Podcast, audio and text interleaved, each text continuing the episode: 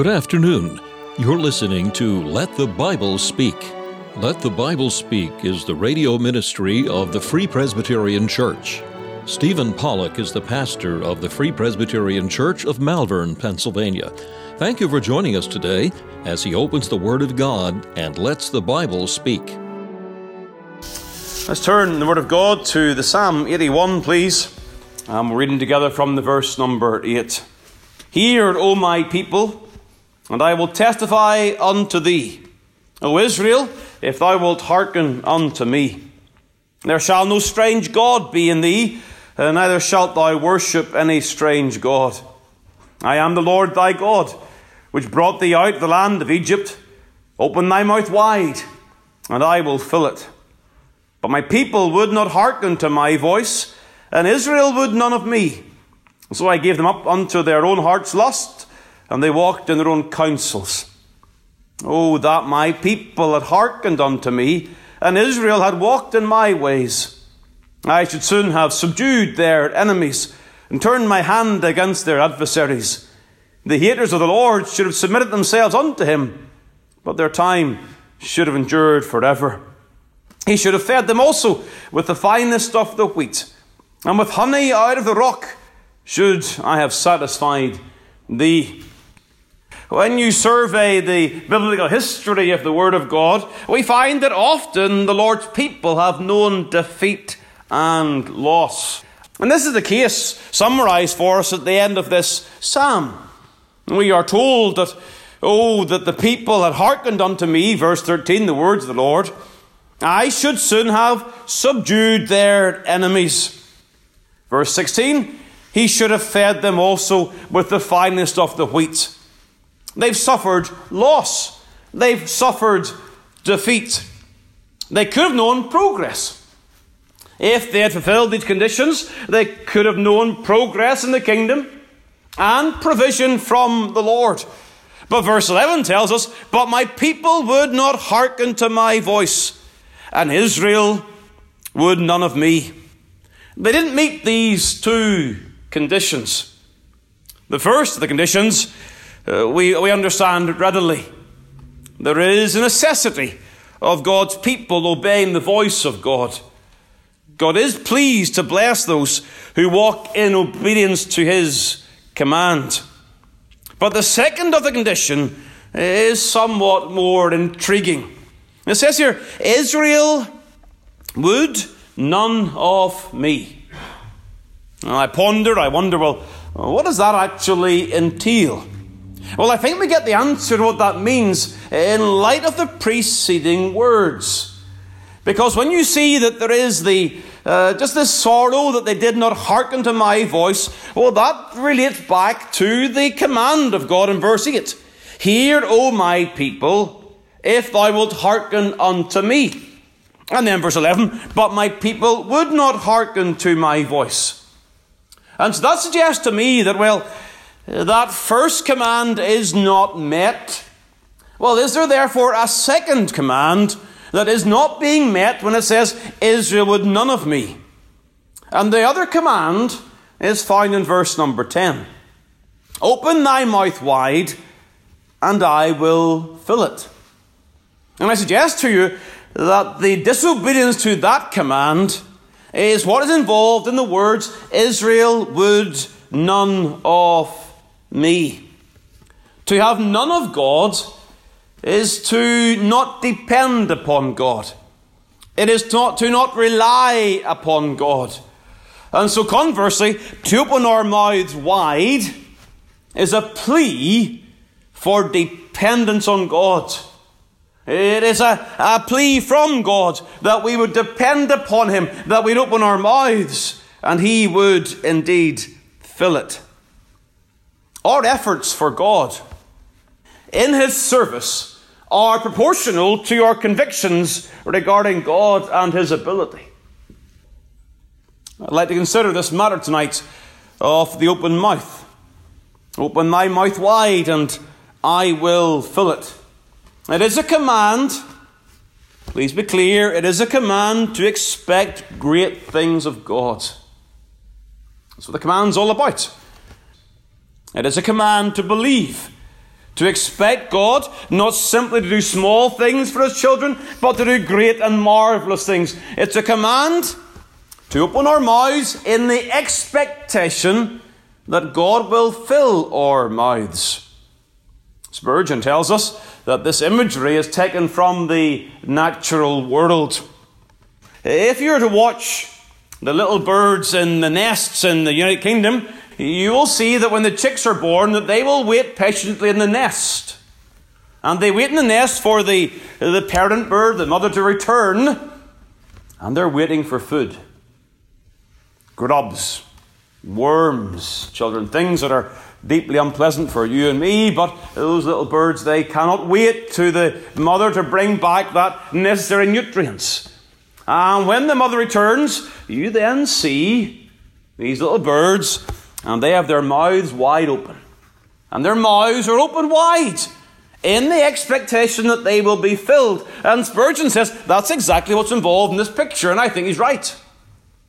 And he's right in part because of what I said regarding verse 11. Israel would none of me. That they, they did not wait in expectation upon God to supply their needs and to supply their needs generously. And God's telling them, open your mouth wide.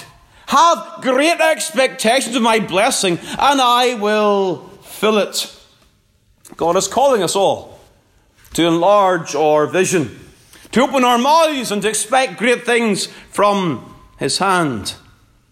It is a command with a promise. The command, open thy mouth wide, and the promise is then contained, I will fill it. How gracious is our God! And so, if we rightly understand the promise, well, then it should in turn motivate us in obedience to the commands. So, to begin with tonight, let's think about the foundation of this promise. Now, this is a bold promise. I will fill it.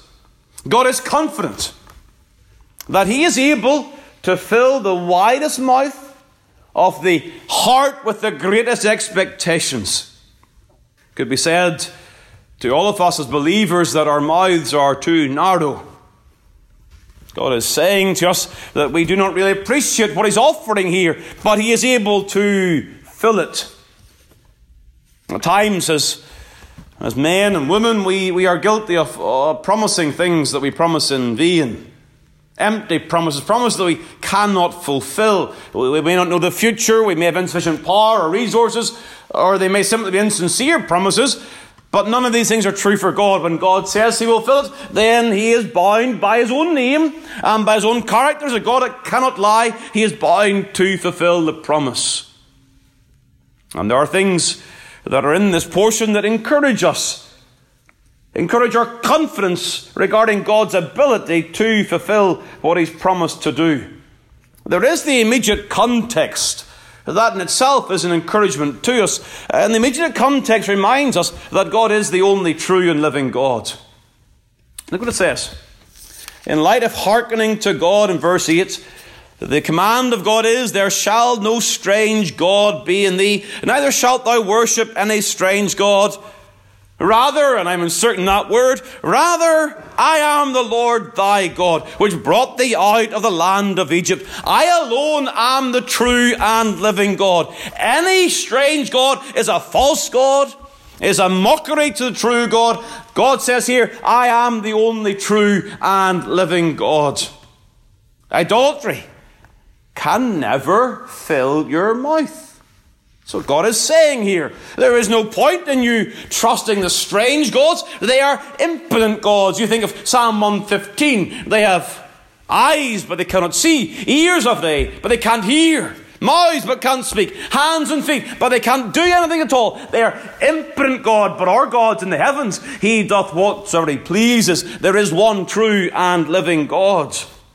And this God is a God of the ability and the resources of the one true and living God. One man has said this for God to give us a world is less than us giving a penny to a poor man. Such is the greatness of God's resources. There's a story told regarding Alexander the Great. There was an occasion in his life where he gave a valuable present to a poor man. It was a very valuable present, and the man responded and was to decline the present. So, no, I, I can't take that. It is, it is far too much for me to receive. Conscious of his poverty, conscious of the greatness of the gift, he would decline the gift. Alexander the Great is said to reply to him, It is not too much for me to give. And such is the generosity and the resource of our God, who shall apply our need, not out of, but according to his riches and glory by Christ Jesus. Why would you open your mouth? Why would you expect great things from God? Because he is able. He is the one true and living God who alone is able to fulfill such a promise. Are you in need of comfort? He is the God of all comfort. Are you in need of deliverance? Well, nothing is too hard for the Lord. He can make all things new. He is able to do exceedingly abundantly above all that we can ask or think. Tell me the truth. How often is it the case that you stop your prayers short because you do not believe that God is able to answer those prayers? And so you pray simply those things that you believe are within the ability of God. And we haven't the boldness realizing that God is the one true and living God. There's also, in the second place, uh, by way of encouraging this prayer and the promise, the, the foundation of these promises, or this promise, the second thing is the command of God. God has Himself commanded, Open thy mouth wide. We are rightly cautious in our approach to the Lord. We are sinful creatures. Can we really come to God with an open mouth, expecting God to fill it? Can we really pray bold prayers? Are we not presuming on His kindness? Is it not the case that the Calvinistic understanding of depravity leads us to the point that we would, we would not dare presume upon what we know to be grace? For grace to be grace, can we presume upon it? Would we go to this gloriously holy gods as sinners and open our mouths wide, expecting Him to fill it. Here, the God of heaven has commanded us, commanded us to open our mouths wide with the assurance that He will fill it. Having His divine authority, we cannot be charged with presumption if we ask much of God. Perhaps already you're beginning to go, Preacher, this is all well and good, but what about the will of God? Well, I understand, and you know I understand, that our prayers must be governed by those things that are revealed in His Word. Now, this command is not giving us a right to pray presumptuously of things that are not revealed in the Word of God. It is, it is governed by the will of God. But what is significant is uh, there are things in the Word of God that we still don't pray for. I think it's really remarkable in like, Psalm 126, where God brings the people back from their captivity. They were like those that dreamed. They had, they had no expectation that God would do what He did in returning the captives.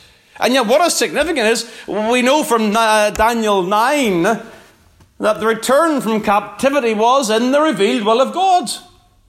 So even though it was the will of God, they still were surprised, dreaming almost that God had returned their captivity. And there are times that we pray far short of the will of God. So here we have a command, a command of God to expect great things from God. We have also, regarding these foundations of this promise, we have God's covenant here. Note the language of verse number 10. I am the Lord thy God, which brought thee out of the land of Egypt. That sounds terribly like Exodus chapter 20. God is the God of the covenant. And the word Lord there in capitals again, it's a, a reference to Jehovah, the God that appeared to, to Moses in the bush but the God who is the God who enters sovereignly into covenant with his people. Whether it be to Noah, Abraham, Isaac, Jacob, Moses, David, all of these individuals, God entered into covenant, binding the covenant with an oath, an oath of blessing. Hebrews chapter 6 gives the details of the covenant made with Abraham, a covenant to bless, and God bound himself with an oath because he could swear by none greater. And so when you think about the covenant God of the heavens, who has covenanted to bless his people, then we see a foundation undergirding this promise. Open thy mouth wide and I will fill it. Because I bind myself by my own name to bless you. And I will not deny myself, says the covenant God of heaven. He cannot deny himself. And therefore he is bound himself to keep his word. And there's also the charity of God. We see it here in verse number 10 I am the Lord thy God, which brought thee out of the land of Egypt. It is a language of redemption. And here, of course, we see God's charity, we see his, his love. Our bondage our bondage is worse than that of those in Egypt. We're in bondage to sin and Satan the law. We're not simply bound to some wicked slave master in the flesh. Our deliverance was not just from Egyptian darkness, but from our own wickedness and impiety. Our redemption, infinitely greater, they were delivered by the sacrifice of a lamb. We are delivered by the sacrifice of the Lamb of God, the Son of God. And God, who spared not his own Son, but delivered up for us all. We have the assurance of Romans 8, verse 32, that He will with Him freely give us all things. The love of God is the absolute assurance that if we open our mouths wide, He is willing and able to fill it. And so we see, even in the very context of the words, there are these uh, tremendously strong foundations undergirding this promise promise grounded on who God is and what God has done. Uh, and therefore, the exhortation is that we should get our mouths open. We must expect great things from God. This is what God demands of his people. But what should we expect when we open our mouths? With what will God fill our mouths when we pray these things? I've said already, I, I don't want this uh, to be an encouragement for going beyond the will of God. I don't want to think in vague and nebulous terms here. Open your mouths and you go home and you open your mouths and you just, well, what am I doing? I have no idea what this is all about. Well, well, let's look at the context again. What things are we to expect God to do? Well, let's think about the fulfillment of this promise then. And the fulfillment comes to us in these negatives. If the people of God if they had relied upon God, then this is what God would have done. If they had hearkened and if they relied upon God, then God would willingly, verse 14 through 16, would willingly have seen the kingdom progressed and seen them provided with great blessings. And so, what are we to open our mouths for? Well, at least in part, we are to open our mouths for the progress of the kingdom. Verse 14 and 15, there is the assurance that if the people of God had relied upon God, He would have subdued their enemies. It is godly to desire the defeat of God's enemies. And included in that desire is the advance of the kingdom. Now, we do not, rec- we do not wrestle against a physical nation or physical opponents. We wrestle against principalities and powers rulers of the darkness of this world, spiritual wickedness in high places. That's where we wrestle. And we are to pray for their defeat. God says, Open thy mouth wide, and I will fill it. And when you have such expectation, when you live in reliance upon me, I will subdue your enemies. God does, in the mystery of his sovereignty, he connects the advance of his kingdom with the prayers of his people. People say, well, how do you put those things together? I don't need to put them together. They are together in the Word of God. The God who sovereignly has ordained the success of the church is the same God who has sovereignly ordained that prayer be the means to that end. And if we rely upon God and expect things of God, He is willing to subdue our enemies. And so Christ himself tells us, you make sure, disciples, you pray this pray thy kingdom come. And what are you praying for? Well, the Catechism tells us. We pray that Satan's kingdom may be destroyed, that the kingdom of grace may be advanced, ourselves and others brought into it and kept in it, and that the kingdom of glory may be hastened. What desires do we have for the progress of the kingdom? Are we simply praying that God will keep our souls? Or have we an earnest expectation that God will not only bring ourselves but others into it? Are we praying for labourers to fill vacant pulpits? Or are we praying for a surplus of labourers so that not only are the vacant pulpits filled, but there is an advance of the kingdom into new places. How narrow is your mouth? How much you expecting to God to satisfy your expectations? Are you praying small prayers or great prayers within the will of God? We have also the encouragement of provision. Verse 16, he should have fed them also with the finest of the wheat, and with honey out of the rock should have satisfied thee. If they had obeyed God, He would have honoured them, providing for them in the meeting of their needs. Again, we should see this in spiritual terms. We are not again a physical nation, we are a spiritual people. We're a royal priesthood unto God. And ultimately, the language here is fulfilled in Christ. He is the bread of life. There is no bread finer than Christ. He is the finest of the wheat. He is the sweetest out of the rock that is Himself. Every grace is honey that comes out of Christ, who is the rock of ages to our souls. And out of Christ, there is every spiritual blessing.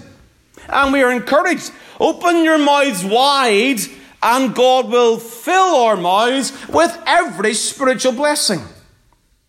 I think of Psalm 119 and the verse 131 I opened my mouth and panted, for I longed for thy commandments. Do you need direction or guidance? Are you struggling with the Word of God? Unclear regarding truth? Well, here's a word for your soul. Open your mouth wide and God will fill it. You're not sure regarding truth in this area or that area? You can expect for God to provide the spiritual food of His Word. You have the Psalm 103 Who satisfieth thy mouth with good things, so that thy youth is renewed like the eagles. Sometimes the people of God get terribly discouraged and weary. They spiritually feel like 90 year olds. Kind of went for a safe age. But they feel very, very old. They feel their knees are creaking when it comes to pray. And they feel their, their hands, uh, they are all arthritic and they, uh, they cannot function in the service of the kingdom. They, they feel the pains in their legs. They try to walk with God and they, they get desperately discouraged. Well, here's a promise. Open your mouth wide and God will fill it with good things so that your youth is renewed like the eagles. You may not be 90, but you may feel that way spiritually. You may feel so infirmed in the service of the King. But He's able, if you open your mouths wide, He is able and willing to fill it with gospel truth and with blessings so that you will feel once more your youth renewed like the eagles. These are just examples, just illustrations of the promise. And God is telling the people here, open your mouth wide, and I will fill it. But Israel, they would none of me. May we not be like Israel here in verse 11. May it not be said of us that we would have none of God. This command here is a command to expect more from our God. It is a matter of our hearts. Where are our hearts regarding our expectations of God?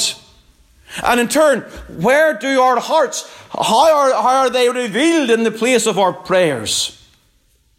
And so, are our prayers too small for our God? That our God, who spoke the word and brought this planet into being, who threw the stars into the sky, who split the Red Sea, who brought his son from the dead, are our prayers too small for the God of the Bible? Have we a God of our imagination who is much, much less than the God of divine revelation? And so may the Word of God, may it in turn form our expectations of what God is able to do, so that in turn we would open our mouths wider, just a little bit wider, just some more, just open a bit wider, because I am able to fulfill the expectations regarding the progress of the kingdom and the provision of spiritual blessings. Our efforts in Christian service will always be in proportion to our convictions regarding what God is able to do. There was a shoemaker. He became a mighty theologian, a Bible translator, a missionary evangelist. He knew that God was able to do and delights to do great things and marvelous things. William Carey became a missionary to India. And he is said to have said that if we expect great things from God, we then in turn attempt great things for God. And so perhaps we are where we are today as a Christian church because we've forgotten to expect great things from God. I said again, may the words of verse 11 not be written over our hearts and over our church. Israel would none of me. May we have much of God in our hearts and expect much from our God, who is able to do exceedingly, abundantly, above all that we ask or think. Thank you for taking the time to listen to this episode of Let the Bible Speak from Malvern Free Presbyterian Church. We extend an invitation to all to join us as we worship the Lord each week. You will be made very welcome. The church is situated at 80 Malin Road, Malvern, Pennsylvania. We meet for worship on the Lord's Day at 11 a.m. and 6 p.m. A Bible study and prayer meeting is also held on Tuesday evening at 7 p.m. If you'd like more information about the gospel or the church, please call 610 993 3170 or email malvernfpc at yahoo.com. We preach Christ crucified.